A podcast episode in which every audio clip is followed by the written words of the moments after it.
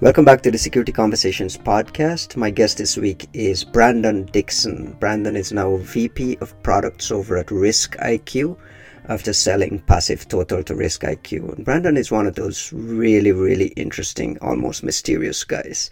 Um, I met you several years ago at CanSec West, and you were, you know, giving me some uh, lip for some of my work I was doing at uh, ZDNet. Uh, you were at iDefense at the time doing what? Can you talk to me about your trajectory through this industry? Uh, how, what was your introduction to security? Yeah, uh, absolutely. So for me, my I've been in security my entire career. I was fortunate enough to get exposed to it uh, back in high school, um, and I went through a, a Cisco networking academy trade school where we learned about uh, different networking, uh, routing protocols, setting up Cisco gear. Um, and in part of that process, uh, we would have community colleges or, or other special guests come in and they would educate us around like how we could use these skills to further our career going forward. And one of the, the people that came in was actually a guy named Casey O'Brien, who I'm still friends with today, uh, who was over at the Community College for Baltimore County and he was the first one that exposed security to us. And and once we got a hold of of that concept, um, we really latched on to hacking, and, and that was the that was our conquest was to figure out how to hack into to, into networks.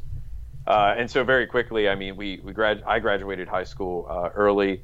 Um, had a bunch of credits uh, from community college because we took night classes uh, and the Cisco program itself. Um, and at that point, I had a buddy who was working with the NSA contractors, uh, and he essentially found a way to get me into one of the contractors when I was uh, 19. And I decided to pursue going down that path, but also doing college at the same time. Uh, and it was during that, that time when we were at the defense contractor where you know, I learned a, a, bunch of different things about simulating the internet, um, and at the time I didn't realize exactly what I was supporting, and that's the nature of that work. Uh, but from there, we essentially, uh, I, I, jumped over. You realize you're skipping over like all the fun stuff. Well, I, where do you? So how do how do you want me to do it? Because I like I don't want to like spend too much time with me just talking about trajectory. No, I, I'm, I'm it's it's interesting because you've been on all sides of, of, of security. Is there was there one uh, that that that stuck out over the years, uh, doing whether it's doing defense, whether it's you know in, in academia, and is it safe to assume you did some offensive counter up stuff? Um, talk a little bit about that life.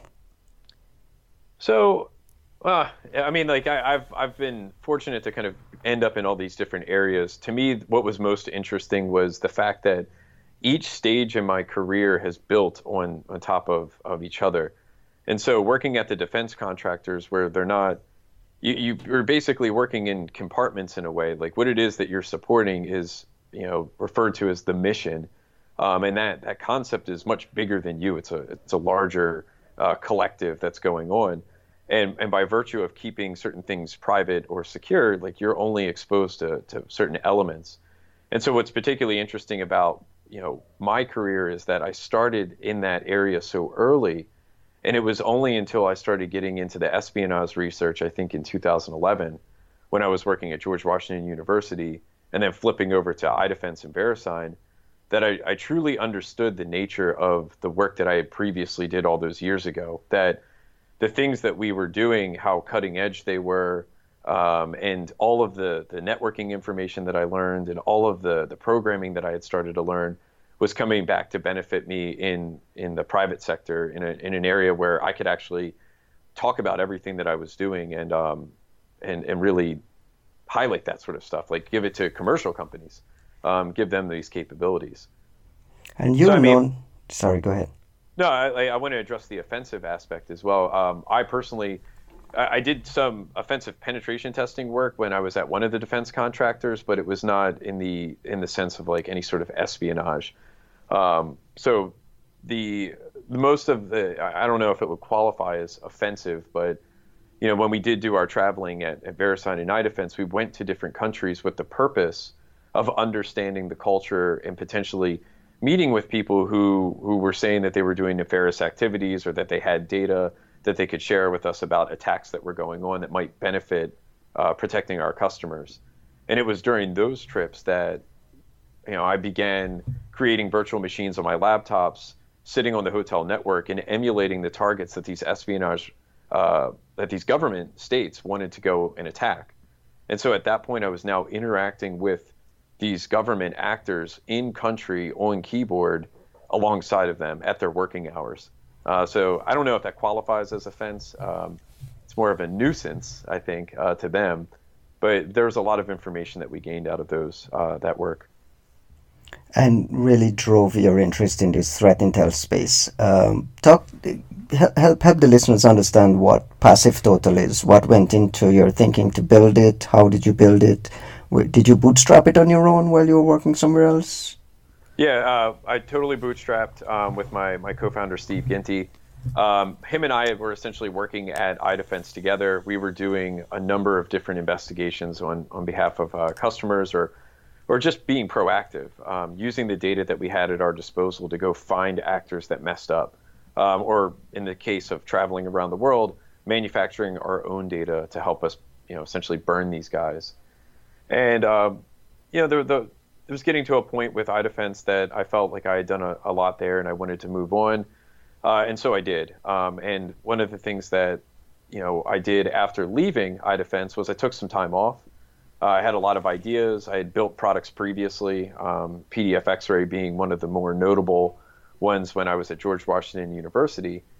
And I wanted to build a product again, and I wanted to really invest in in all this information that I learned while I was at iDefense and and learning about these actors. So um, I built the the platform over like a month and a half. I went to go work another job, kind of piddled around on it for a little bit, and then uh, worked on it again after I left that job. Eventually went over to Facebook, and I was talking with Steve, and I'm like, Steve, we should we should just start a company because initially Passive Total started out as a free service. And for anyone who's not familiar with it, it's essentially an analyst tool that combines all of these different data sources. Um, initially, just starting out with passive DNS and it makes it so that you can put information in the system, you know, what you're researching, whether or not something's malicious or suspicious, uh, tagging infrastructure, and it makes it very quick uh, for you to pivot around and, and discover threat actor infrastructure. Oh, that, that's what people are using it for? Yeah, um, essentially that was the initial starting point was uh, there was all this data that was getting generated from all these different security companies and and when I'm doing an investigation, I'm having to go out to each one of those individual sources, which has a slightly different data format, may have an API, may not have an API. I may not even know that some of these exist because of the frequency in which they were coming online. And so Passive Total uh, was a meant it was essentially meant to collect all the data into one spot and make it easy for the analysts so that they didn't miss anything, that they didn't have to spend the time collecting the content, and they could instead spend the time doing the investigation. What do you make of where the threat intel space now, uh, where the where the where the space is now in terms of what's available from vendors and what is needed by defenders in these big organizations? I feel like there's a disconnect between what is being sold and what uh, what the need is. Is that a fair assessment? Yeah, I, think that is fair. Um, you know, watching security develop from from my start in it at you know even at, at 16 in high school all the way up till till now uh, just turning 30 you know it's been interesting to watch how threat intelligence in particular has evolved um, from the early days of you know what I would call almost like the Justice League of individual researchers working together to, to stop bad attacks from happening. That was that was threat intelligence all the way to, to today which is the commodity itself of, of selling you know blacklists or um, trying to pass off raw data as intelligence or things along those lines. You know, looking at the market, um, that's one of the functions that I have now as, as being VP of product at Risk IQ is I have to figure out do our products align to what's you know what the market can bear and, and what does the market look like. From my perspective, it's um, it's really fractured. Uh, it's it's hard to navigate, you know, especially as someone who's a practitioner who who doesn't want to build vaporware, or doesn't want to build things that people don't want to use. I, am seeing an immense amount of vendors in the space. For anyone who attended RSA, they you know it's it's completely overwhelming, to the point that in the, within the first day, there's vendors that are offering relaxation booths and like massages just to kind of get away from the the craziness of the show. And so threat intelligence to me is is lost a bit of its meaning. Um, and I, and I, I think most people can agree with that. And where we sit as a market today is it's highly inflated. Um, that there's been a lot of propping up of companies through venture capitalists. Uh, and I think you'll see a lot of those fizzle out, go away, or be acquired by larger businesses. And then the flip side of that is the consumer. Um, you know, speaking with customers on a regular basis, it's it's funny because I'm hearing a lot of the same things that I previously had heard in former lives of bringing back principle of least privilege and uh, you know understanding where your assets are and what critical functions they play within your organization. It's kind of the throwback security because I think people are finally recognizing that there is no silver bullet, um, and it, it's going to take some elbow grease to, to actually maintain a good security posture.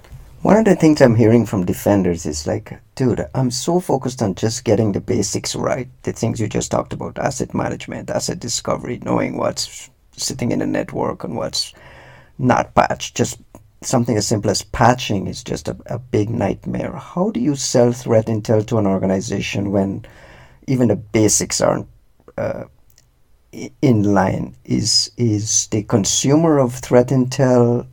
Uh, segmented into just a different space where the company is mature enough to handle it, uh, or do you think every organization should be dabbling with you know threat intel based on their threat model?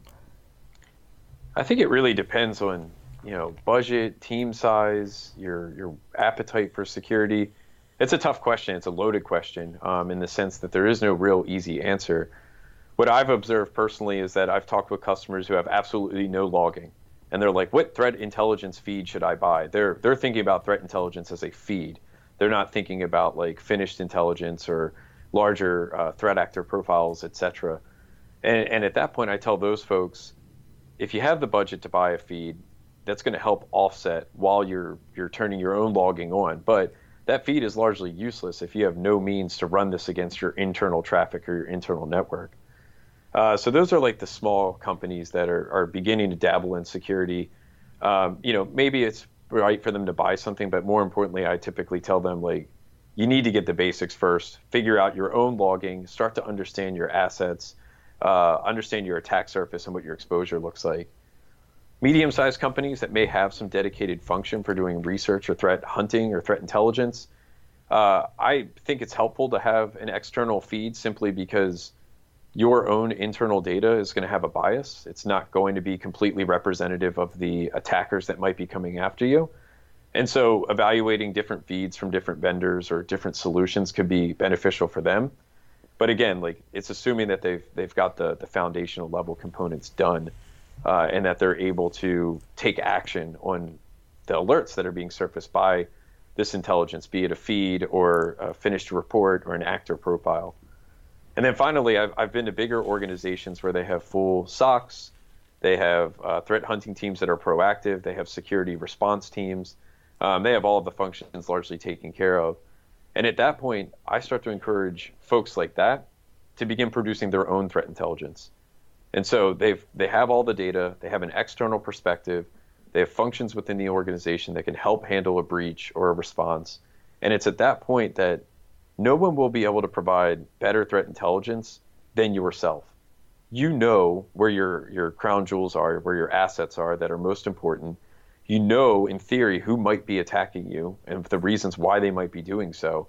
And you're in the best possible position to instrument your internal systems and processes to surface that data. Right, so, really so it's a, it's right, but that's a, a, combination of producing your own and matching it against the external things. What is perfect threat intelligence? Because a lot of folks talk about you know context for the data, understanding the TTPs, not just relying on a company giving you Yara rules or IOC to plug into your whatever your scanner is. Uh, is there a perfect threat intel, not necessarily platform, but offering, and what should that look like? You know, I don't believe there is, and and the reason why I'll say that is, uh, you know, I've been traveling across like parts of the United States, actually around the globe, giving these uh, threat hunting workshops, where what we're doing is we're educating people about the data sets and the methodologies that we use to go and hunt actors uh, and their infrastructure. And you know, naturally, it uses the passive total platform, but a lot of what we impart to these classes is that you don't have to use us. I mean, like it, we're just a vehicle for the data. There's data all over the place. Um, if you want to go and build your own or, or integrate with someone else, that's certainly an opportunity. But one of the sections that I have inside of that that workshop is this concept of like data has a bias that you know where it's being collected from it, there's no 100% perfect solution you're never going to get perfect collection you're never going to get you know uh, the right visibility if you're buying yeah. from one vendor versus another vendor they own, they all have their own kind of this denied area intelligence where they focus on their they're, they're gathering from a certain space and they'll miss what another vendor is, is, is seeing. So even that is an issue. Yeah, I mean, like we do routine internet scans where we go across all of IPv4, pulling banner grabs and like doing all this this you know stuff where we're consuming a massive amount of data. And you know, one of the things I like to point out is if we did that consistently at the same time period every every time, you know, a, a service like uh, GreyNoise might be able to detect the presence that we're actually doing the mass scanning um, and an actor could use that information to then shut off their services while we're scanning. So I mean that's a good example of a bias. Like I mean it's a pattern that we're we're engaging in, um, and if someone's consuming our data, be it a good person, they're going to see like at the point of time in which we scanned it. If it changed the next day and we didn't scan it, we're not going to have that data. And on the flip side, if I'm a malicious actor and I'm looking for patterns of people scanning me, then all I have to do is just evade that. And now it's not that the, the event didn't exist or the infrastructure didn't exist, it's merely that I didn't collect it. So to me, there is no perfect threat intelligence. Um, and, and, another thing that I say to the analysts that walk through our, our workshop is that the biggest role that you play as an analyst is being a skeptic. Uh, you always want to question what it is that you're looking at. You want to question, is there more? was there a bias here? Am I projecting a bias? Uh, you know, am I do I have enough points of connection to really uh, substantiate the hypothesis that I'm forming? So I, I don't believe there is a, a, perfect situation. It's just a matter of being informed into what level. But how does a buyer navigate that? If I'm a CISO in an organization trying to figure out which threat intel vendor I should, you know, listen to and focus on, how does he manage that decision making where there's no such thing as a perfect platform? That's a, that's that's a really hard question. Uh, I think it really comes down to evaluating. You know, it, it's certainly a, a, buyer's market, right? Uh, you know, there's solutions everywhere, and so if you're not pressured to make a purchase quickly, I think it does help and go a long way to evaluate the different companies that that you're going for. And I think what's also important too, being now on the vendor side, having been in the defender point, is that a, a common trait that we see with some not not necessarily our customers, but what we see in the market is if uh, we have buyers coming to us that say like it needs to do this, this, this, and this, and I'm like, well, man, that's a lot of stuff. You're you're talking dark web, threat intelligence, uh, nation state, nation yeah. state. I mean, like that. The the requirements are kind of crazy. It's like looking at some of the job requirements for some of these companies that are hiring threat people right now. I mean, it's it's not it's not sustainable. So I, I think for a buyer, you have to go and evaluate multiple solutions, and then you also have to walk in with the expectation that nothing's going to be perfect. And to me, what's what I love, uh, my favorite customers to work with are the ones that want to engage with us. I'm not trying to sell them a proof of concept and have it built up. Our products are built, but what I want to work with, I want to work with that vendor. If they don't like something that we're doing, or they think that the threat intelligence could be better or they have some great suggestions and ideas, those are things as a vendor, and I and I don't think I'm speaking strictly for for Risk IQ, that a lot of vendors want to hear that, as opposed to, hey, you guys didn't meet all of our perfect needs. We're we're gonna you know we're gonna get rid of you and go with this other company because they said they're going to do that one extra thing, until they don't. So navigating, I, I don't really know the the evidence of other than like trying as many things as you can and really asking hard questions. You know, if if it's vaporware or, or it's not necessarily fully built out, asking great questions about the platform, how they're doing collection, how it's sustainable, um, how you're supposed to use it as a customer, how you would best use it. You know, if people can't answer those questions, then I, I think it starts to poke holes in their solutions. So being uh, critical. Yeah, you're uh, 100% right. Good. I, I would be punched in the face if I have you on the podcast and don't ask you about like nation state capabilities, which you're uh, well qualified to talk about. Uh, do you mind if we go through like a list of known adversaries and you can give me a sense of where you know how quote unquote sophisticated they are or you know even help people understand that a lot of these nation state type targeted apt attacks are not necessarily sophisticated at all and they, they rely on just common security mistakes being made whether it's configuration whether it's something unpatched and so on um, so uh, I'll start by throwing out a couple of things to you, and maybe you can just kind of riff a little bit if you don't mind. Uh, yeah, sure. I, will caveat it with this. I've uh, I've largely not like being in the role I am today. Uh, I dabble, you know, with the the espionage aspects, but things have changed since I've looked at it. So I'll give you my perspective, which probably, you know, really, uh, let's say 2015 was when I, I sort of disconnected from that world to some extent. Uh, yeah, so but you're paying attention. You're paying attention. Yeah, I, I tried to.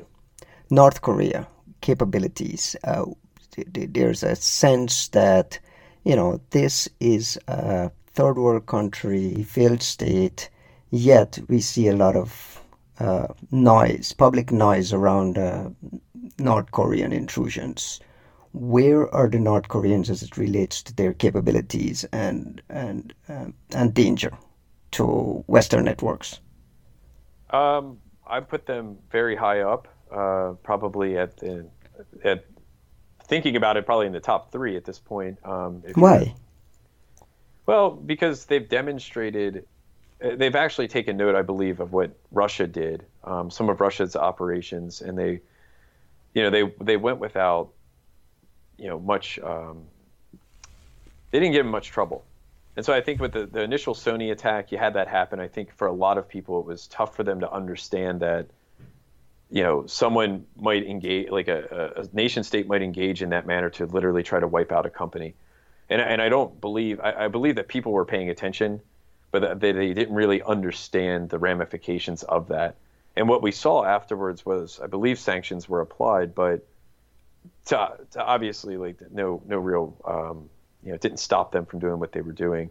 And there was a number of uh, reports that kind of followed on, even up until present day, with uh, WannaCry and and whatnot, where it's clear to me that it's a country that has nothing to lose. And you know, I talked with some um, nuclear think tank people in D.C. last time I was there, who specialized in North Korea, and they're like, "Oh, it's all bravado. That's just kind of how they they operate." Yeah, you know, that's like, the general mindset. Yeah, but what's interesting in cybersecurity is that you don't have to formally come out and say that you've done it. And what I think the North Koreans have, have been particularly clever with is when it comes to nuclear threats, they're very open to bragging about their capabilities and to, to try and instill fear and put pressure, uh, you know, on other on other countries to work with them um, or reduce sanctions. What's interesting in cybersecurity is they take almost the and so with with nuclear they don't do anything. You know, they, they do missile tests, but they have not actually gone and initiated a war, which makes a lot of sense. I, I, you know, would be a bad idea. But in cyberspace, they've taken the opposite approach, where they're not bragging about capabilities. They're largely silently flying under the radar, where all signs point to North Korea, but they'll never acknowledge it. And unlike, you know, and, and in my opinion, like they've crossed that line, if you will, um, of actually going in and, tuck, and, and conducting massive attacks that have like very, very large ramifications uh, or destroy these networks um, or potentially put businesses uh, in jeopardy. And so it's it's interesting watching them because they're largely running unchecked. They're they're consistently moving the ball forward in terms of what can we get away with without someone calling it a true cyber war or or deciding you, to go and you think that's a, action. You think that's a deliberate policy because it, if you're right, it's actually working. There's so much doubt and confusion over attribution as it relates to North Korea. Even the Sony hack, there was like half of the country wasn't sure that this was uh, actually linked to North Koreans. Uh, uh, and some of the other ones you mentioned, WannaCry and some of the financial things, they've kind of sown this level of doubt uh, on the attribution side. Do you think that's deliberate? Uh, I don't know if they've sown the doubt, well, uh, the doubt as much as they've just merely never played into the attribution game at all. Um, and that's a, I think that's just a byproduct of how their state function works. Is that they're largely not truly connected to the rest of the world. That that there is not going to be, you know, if, if the information's coming out, it's being it's coming out in a very controlled manner. And so I, I think their position has largely just been say nothing. Um, why would they? I mean, it's a moneymaker for them, uh, and it's also an opportunity to, you know, demonstrate their prowess on on the cyber part, uh, while also kind of increasing their rhetoric on the uh, nuclear side. So you put them right up there as a uh, as a top tier adversary. Yeah, I would, but also I, I would I would say here that the North Koreans coming after individual corporations is probably not as big of a threat as you know the Chinese were you know over the course of like the 2009 to 2015 period, where you could run the risk of being put out of business because you had technology that they wanted. North Korea to me strikes me as um, they're they're leveraging cyber to not only obtain money for the country, but they're also using it as a, a large way to drive, I think, foreign policy and how people work with them. Is it safe to trust the attribution from the US government as it relates to actors when Obama gets up there and says, definitely it was the North Koreans that went after Sony? Is that something we should instinctively trust? Or, you know, how do we, how do we as a uh, absorber of news handle all this noise around attribution? Hmm. You well, know, you understand I mean, what I'm. You understand what yeah, I'm no, saying? It's like no, how, because attribution is a mess, and we can have a whole conversation around how easy it is to get it wrong and how hard it is to get it right. But yet, at the same time, we're being asked to, uh, you know, trust our representatives that when they say this, it's accurate. Well, I'd say for, for the longest time when I was in this space, that uh, attribution was largely done through commercial companies. You know, uh, Mandiant being one of the the first major uh, reports that dropped the APT1 report, where they formally called out the Chinese government and even called out individuals. So I, I, I think what's particularly interesting, um, like the times have changed there, where attribution is now uh, more being shared through a government level, uh, which I found to be interesting. It's not that we're relying on commercial companies that have access to this data. My personal opinion, where I sit with it, um,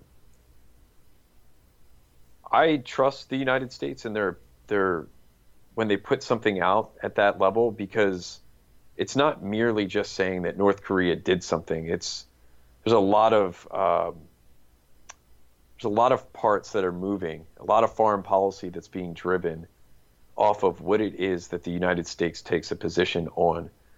And so to me, when they're calling out something or they're working with, let's say, the United Kingdom or Australia or other countries that, that are considered friendlies, and they collectively come to a decision that all of them believe that North Korea did something, you know, as practitioners who maybe have access to this data, you know, we might be able to find some of these connections. We might be fortunate in that regard.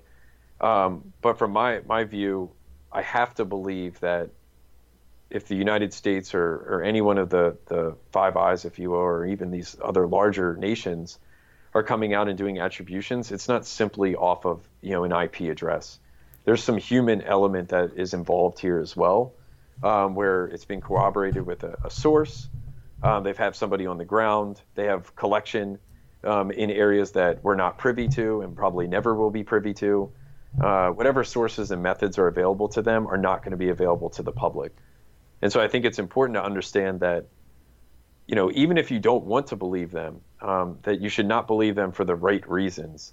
And just because you don't have access to the same data is not a good enough reason, in my opinion, for you to not believe a nation state calling a you know or, or a collective of nation states coming together. Um, you know, to identify a particular adversary. Yeah. yeah. Why is attribution important? There's a school of thought among defenders like I don't I don't care who it is, just you know give me the data and tell me how I can go f- uh, uh, neutralize it within my network. Do you have an opinion on why people should actually pay attention to attribution? Yeah, I, my personal perspective, attribution is loosely valuable on the on the commercial side of the house. Um, you know, if I'm defending my network and you know China is going to come after me, then obviously I do want to be paying attention to their TTPs and how they operate uh, and and how they might go about attacking my business. And in that regard, attribution is good. But if you if you fall under that, it, it's a slippery slope because in order to figure out if China would be um, you know somebody who might come after you, you need to start understanding all of the countries. So one of the things that I personally enjoyed about the espionage world is that it was the this beautiful combination of political science, foreign policy, history, technical uh, details, uh, and then just um, you know security in general. You know, and on top of that, it's it's just a sexy world. It's it, it marries all these espionage type uh, things that's really interesting. Yeah, people people love to put a face to the to the activity that's occurring against them. Um, you know, it, it, in order to evaluate who might be coming after you, you have to take a position of understanding what's out there, uh, and, and, seeing like how, and, and kind of keeping a, a, level of like oversight on top of all of that, uh, because you know I can think of cases where uh, Iran being a good example that years ago they weren't particularly sophisticated and like they've they've increasingly upped some of the antics uh, on on their operations and they've gotten better. Um, and you know, it's just a byproduct of like they have to in order to be successful or if they want to kind of, you know, exert their own dominance. But attribution stuff, I, I don't, you know, I think it's important to understand who is conducting operations, um, especially now in, in this day and age with a lot of false flags being introduced more often. But at the same time, I don't think it should be the barrier for you going and, and taking a proactive approach to your organization's security posture. Uh, we talked about North Korea. We, we, we kind of dwelled on that. You mentioned China. The activity coming out of China actually led to an Obama Xi summit that supposedly, you know, would uh, tone down some of the economic espionage. We we can't watch TV today without seeing uh, capabilities of the Russians uh, there's been documented cases of, you know, uh, the West being uh, particularly active. What are there other countries that may not be making headlines today that you worry about? Any other, uh, like a a hotspot coming out of a specific region that is not necessarily making news that that you think people should pay attention to that that make you nervous that these guys these some of these smaller unlikely places are suddenly coming up with these capabilities outside yeah. of the big ones, obviously. Yeah, yeah, yeah. Um, actually, that, that's a great question because I do have one that's that's in my mind. I was going to wait to see if you you asked for it, but um, this is a nice way to short circuit it. Russia obviously is, you know, we could dwell on that for a while, and I won't. But I do want to point out that that as of right now, that is the the biggest worry that I have, specifically around some of the work that like Citizen Lab has uncovered in the tainted leaks project. Uh, so if anybody hasn't, if you if that's unfamiliar to you, I would encourage you to check that out. That to me is where my true fear honestly lies. Going towards uh, a smaller place or, or maybe wait, a wait. Wait, wait, wait, You you glossed over that. What were the tainted leaks? So the, the tainted leaks, the you know the important takeaways there was effectively when the Russians were setting up DC leaks and um, some of these other uh, ways of, of putting about disinformation one of the the clever things that they did was they would preemptively go and hack into nonprofits or you know what actually was the big focus of the tainted leaks report. I think it was uh, i don't remember the specific report content uh, for the nonprofit that, that these guys had compromised but effectively what they did was they compromised the organization they took a bunch of papers that were going to be published and they adjusted them ever so slightly uh, to make it appear that people who were critics against the, the Kremlin or outspoken against the Kremlin, um, they made it appear as if they had backing from like Western uh, countries to to basically sully their reputation. And what they did was they doctored these papers, and we're talking strategic commas or in, or, or omissions of certain words to instill doubt about who this representative was. That they were that you know they've always marked themselves as a non-partial. They don't take funding from people they're outspoken against the Kremlin simply because that's the way they feel. Um, and they were trying to taint these these uh, researchers or, or people like their entire careers by introducing this doubt. And what they did was they doctored the papers and then released them and then amplified the, the content. And what was scary about that was unless you had someone who had a vested interest in you know their paper being stolen or the content within that report, if you didn't do a differential, you wouldn't have observed necessarily that the changes were made. Uh, because because so the, the mani- manipulations were very very subtle, but but very strategic to to, yes. to make specific points. Yes, and and to me the scary part there is in a in a 24 hour news cycle that we live in today, it's really tough to like dedicate the time to go and diffing every single one of the documents I'm going to be staring at, or more importantly, you know, if my friend would have downloaded the paper from the wrong area and then forwarded that over to me, I would have been under the impression that this was the authoritative source, that the person who actually wrote the paper meant for me to read it with these edits.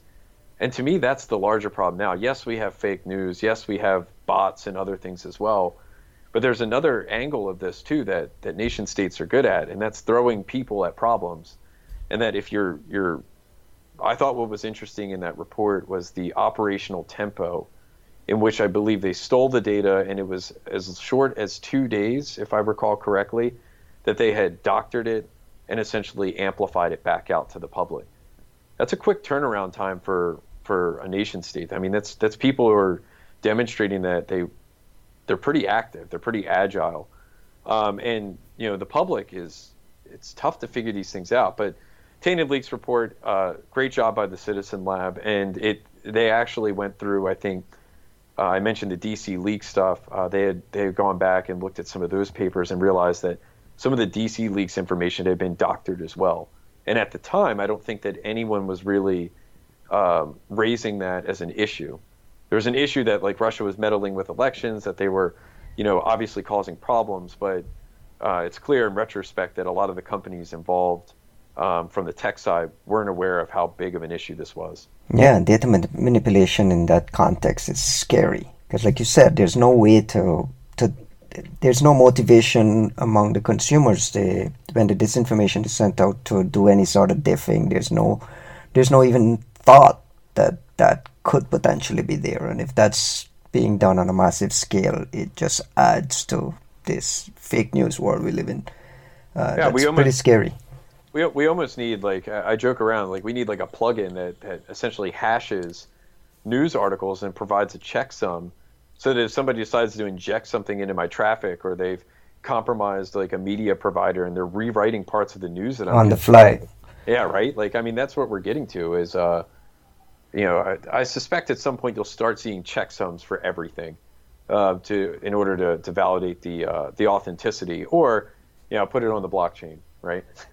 Uh, outside of the big guys, just to go back to the original question, yeah, yeah. Uh, you know, I'm hearing peripherally talk about, you know, uh, Turkey emerging as an actor, parts of the Middle East, uh, the Palestinians or the Israelis. Is there anything surprising coming out of quote unquote the smaller guys that uh, that you're noticing?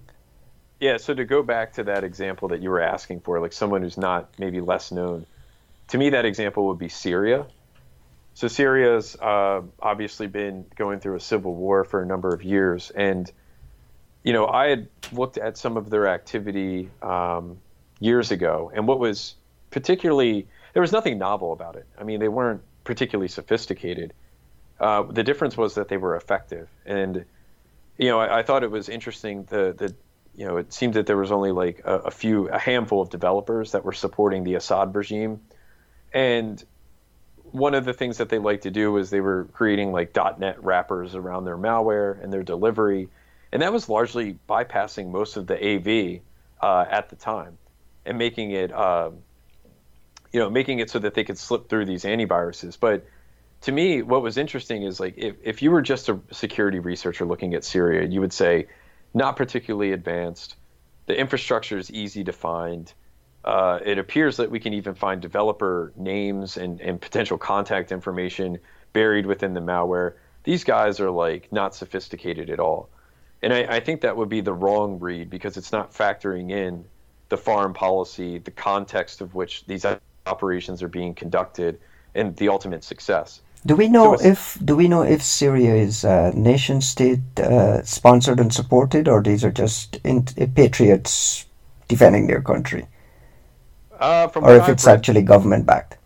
I, I, do believe they have uh, that they are government backed. I forgot the particular unit uh, name, but there is a, a SIGINT unit uh, dedicated. So I have to imagine it is under the direct oversight of the government in this case, and and uh, even if it wasn't directly sanctioned by a particular department within the government, given the current political landscape and the fact that the war is going on, um, I would be shocked if the government was not tapping people or, or bringing them under their wing uh, to essentially have those cyber capabilities uh, at their disposal. If the perception is that they're not sophisticated and they're just doing rudimentary type attacks, why are they, if in your mind, why are they effective and efficient? Well, is it because the perception is wrong? It, it's because it's the context. So you take into fact that, you know, somebody like the the guerrillas, for instance, and their troop movements, as they're they're going around and they're setting up their command posts wherever they're they're trying to protect or overtake a part of the city, uh, you know, or whatever target they have, they may not even be running antivirus. So I mean, like you know, that's maybe not even that's a that's that probably is less of a concern for them. They're concerned with a staying alive and b holding uh, some sort of strategic object- objective or you know owning a particular point or, or maintaining control. So to me, the the interesting thing about the sophistication from Syria was that you have this this area of the world that's in turmoil. You have a dictator who is clearly demonstrated an appetite for doing, you know, insane things to their people. And it's leveraging a cyber capability to actually go and perform kinetic operations.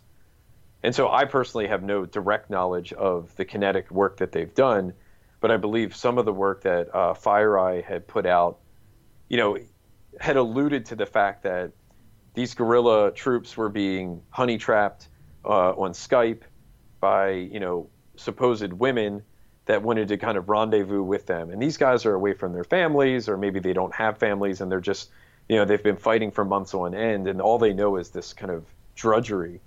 And the, this opportunity presents itself where there's a human someone that actually expresses interest in them and wants to meet up and is happy for what it is that they're doing. They're liberating the country in their mind.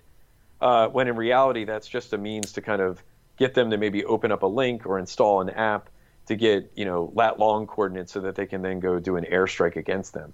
I mean, that's the you're talking about a full coordinated government effort in a wartime uh, that that to me like paints them as like a the sophistication is is high there uh, for them to be able to leverage that intelligence and the feedback loop and then work it into their actual military apparatus.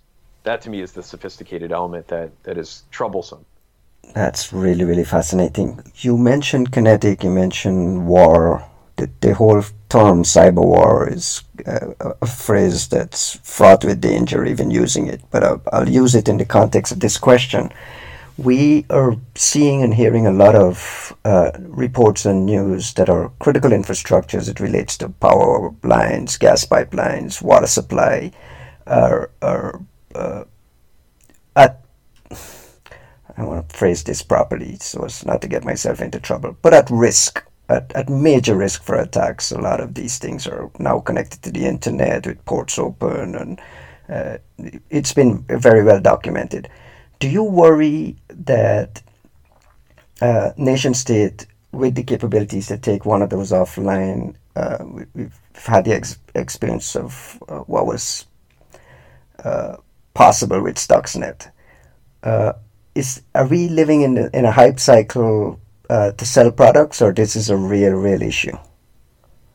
Well, I, am not mean, sure I phrased the question properly. No, no, it's no, it, no, rambling. like, it, to me, it is a real issue. It's not hype. Um, you know, if you live in the United States and you're seeing what's coming out of CERT and DHS uh, about probing attacks against water pipelines or the electric grid, uh, you know, as a citizen, I'm concerned uh, because I'm not certain how they're going about making sure that, that we're not that, that we're not going to be vulnerable to an attack.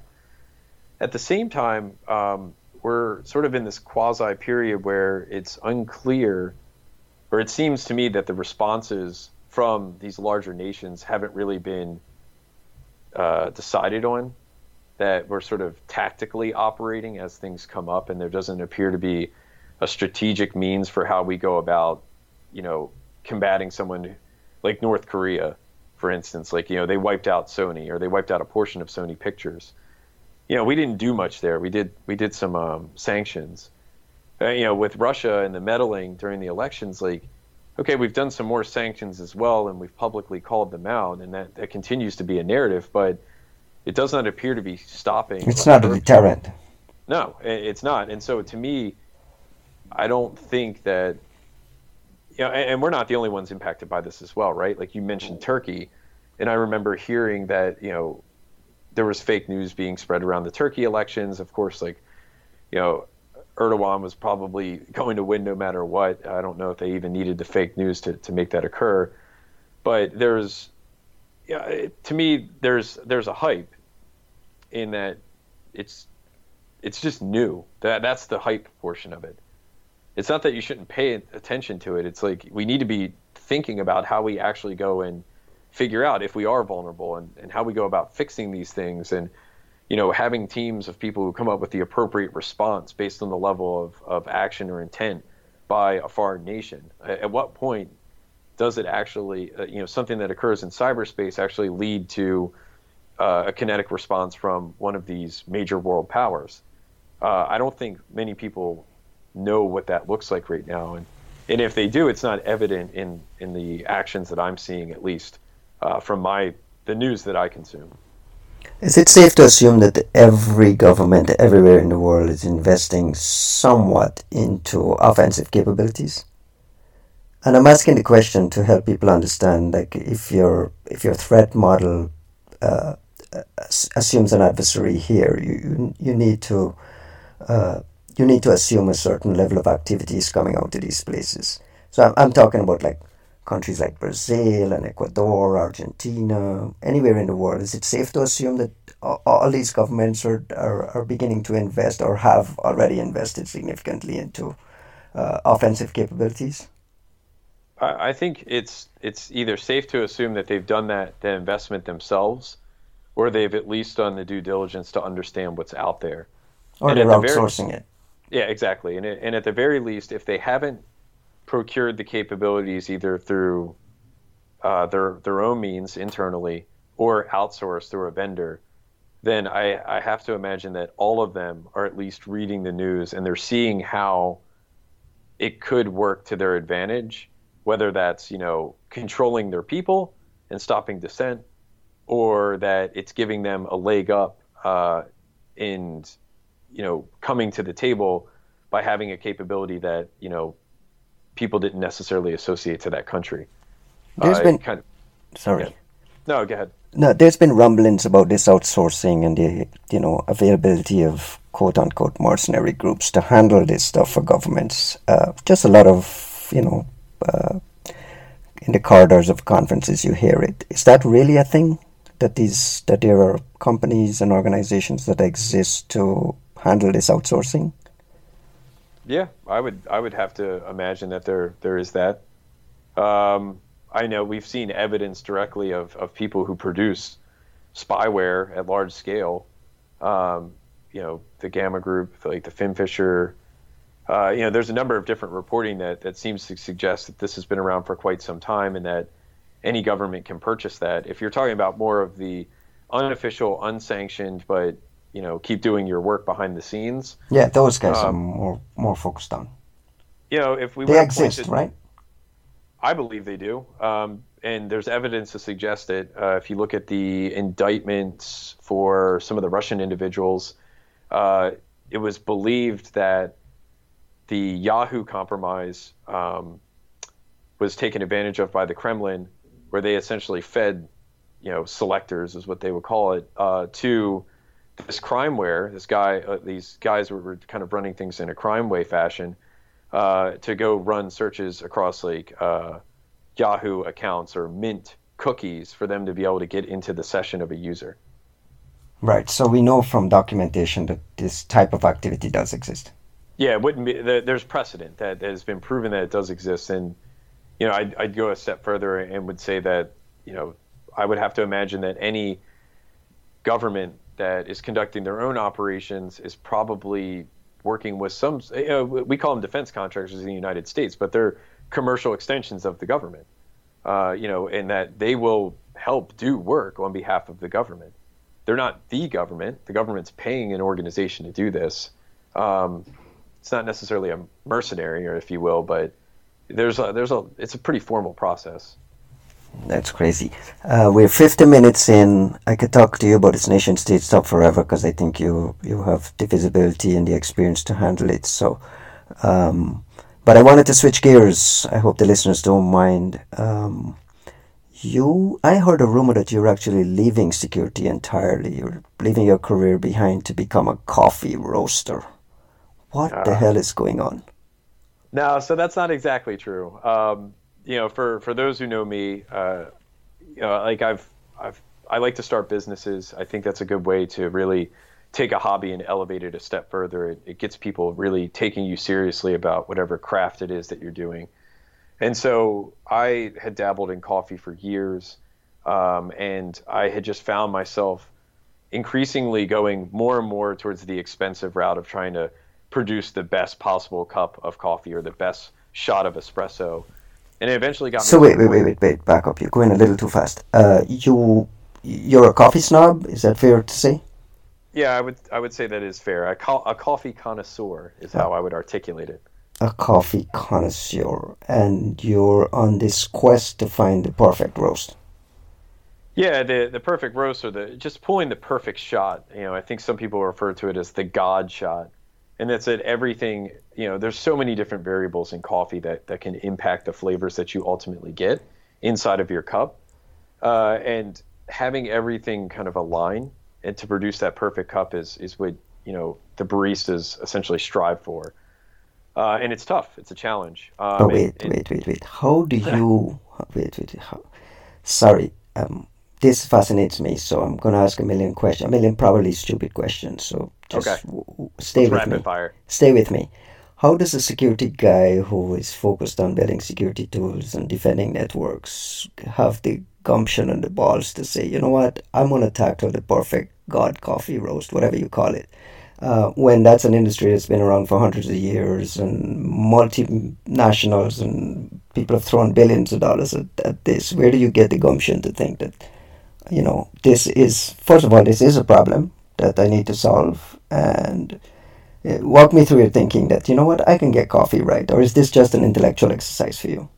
It's almost an intellectual exercise. It's the it's the variables at play that become really interesting to me. Um, coffee, spoiler alert for anyone, is is largely a marketing business. You know, there's only a subset of farmers and good places to buy green coffee from, and so you're you're really limited in that in that regard. Uh, and there's only a certain number of ways to process that coffee that's going to impart certain flavors.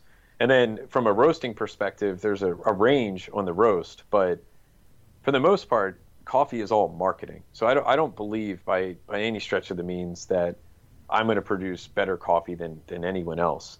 Uh, to me, what got me into it was the fact that, at least in San Francisco, where I'm, I'm presently based, uh, I saw that a lot of roasters were uh, roasting less.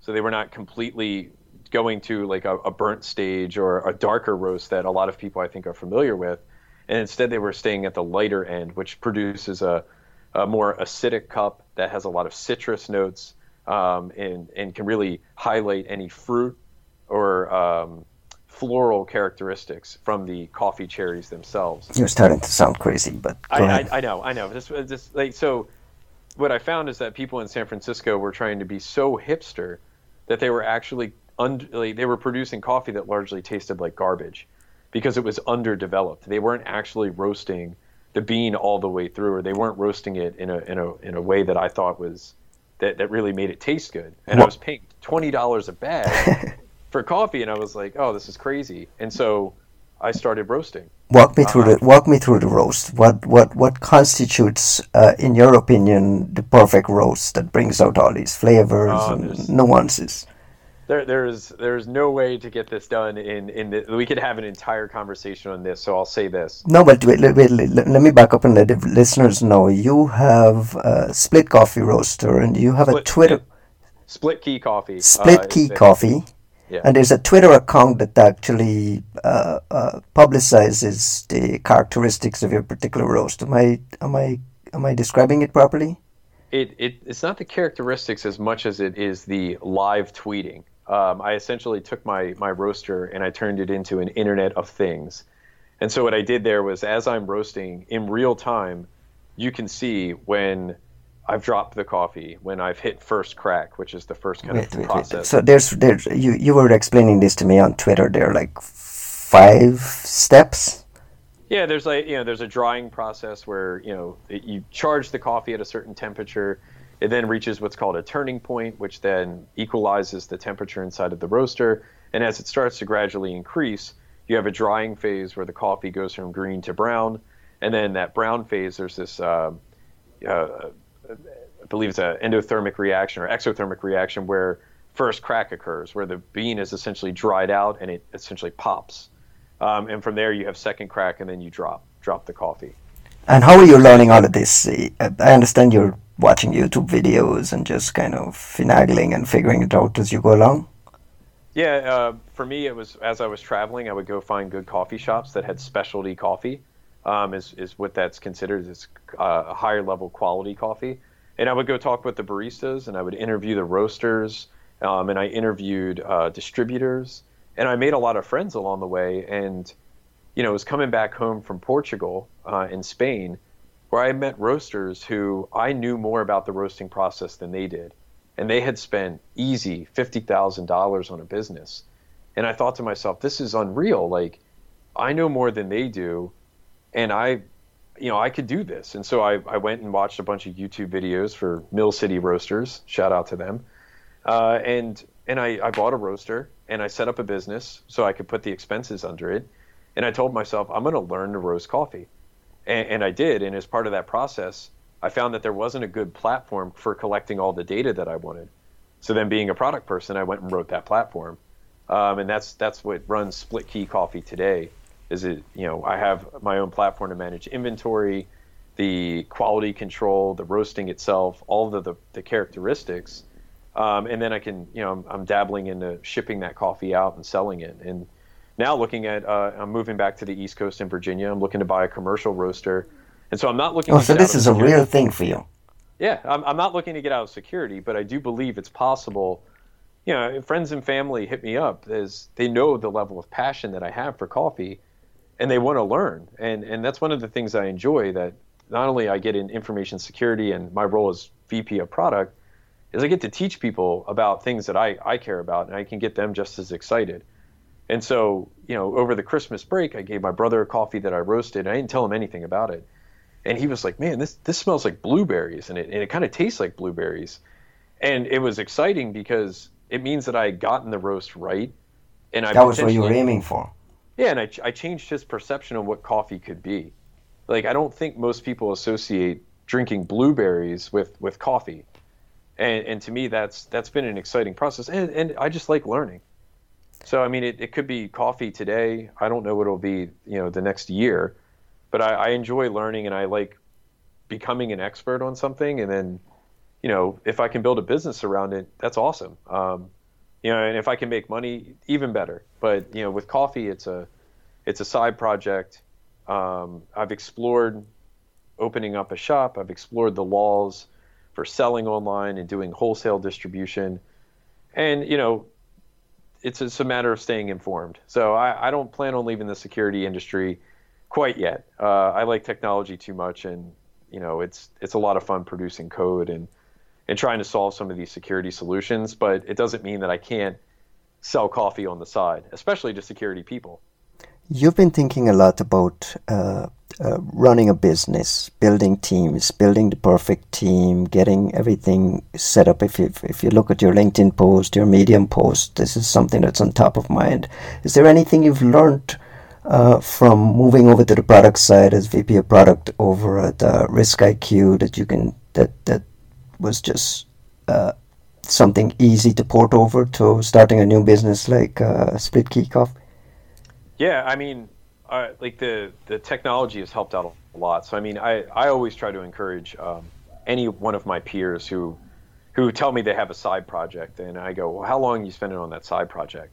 and they go, well, I, I, work on this thing like all the time, like every waking hour that, that I can do it. I love it. It's a passion project of mine, and, and I want to give it away for free. I always tell them to reconsider that because setting up a business through something like LegalZoom, if you want to handle the filing, it's like $300. Um, and that's a small price to pay for having a, a, legal entity that you can then begin to funnel your work through. Not only does it make you look uh, more established, but it also uh, has tax implications and it allows you to start getting into the process of running a full business, not just creating a proof of concept. Um, and so for me, running product, I, I, think what I found is that there's a lot of people in our industry who build scripts or build tools, and they don't quite realize that they're actually doing the function of like a project product manager role slash CEO. That they're only a couple steps away from really being able to potentially sell that service that they have that they would happily give away for free as some sort of like monthly service that people would more than happily pay them for. Uh, so that to me has been the, the biggest eye-opening experience traveling through my trajectory in product is that I used to give things away for free all the time and there's nothing wrong with free but if you find like what I found personally was that I would give away things for free and people would adopt them and then there would be an expectation that I would have to provide the support and upkeep maintenance of it as well. And, and, and, that that's a real drain um, for anybody who's ever done open source projects for, for a long period of time. And, and I saw that there was opportunities that my obsessions or passions could be injected into a business and that people were more than happy to pay me money to do that as opposed to just give it away for free. Where can people find information on this new business? Uh, on Split Key Coffee, um, you can go to splitkeycoffee.com. Uh, you can find me at, at 9B Plus on Twitter. Um, I have a Medium blog that I've been using recently uh, that I think it marks my five years of blogging this year. Um, that you can go and I, I, ramble on different things there. I, I try to highlight all the stuff that I'm doing, not as a means to make my myself look better, but to open to, to provide a window into my world. And that if someone has questions about coffee, I want them to be able to see me as a resource that they could potentially reach out to, or or they need help finding a job, ninja jobs like you know helping run that. Like I, I promote, but not in a not ego driven. It's really just because I'm passionate about the projects that I work on. So I try to put that information everywhere. Thank you very much, Brandon. I think we're well past the one hour mark. Yeah. Uh, we could have gone on forever just on the nation state stuff, but uh, maybe we can. We'll have to do it again one day. Yeah, I appreciate you having me, and you know, we'll I'll, I'll be sure to catch up with you at the next conference. Thanks, Brandon. All right, thank you very much.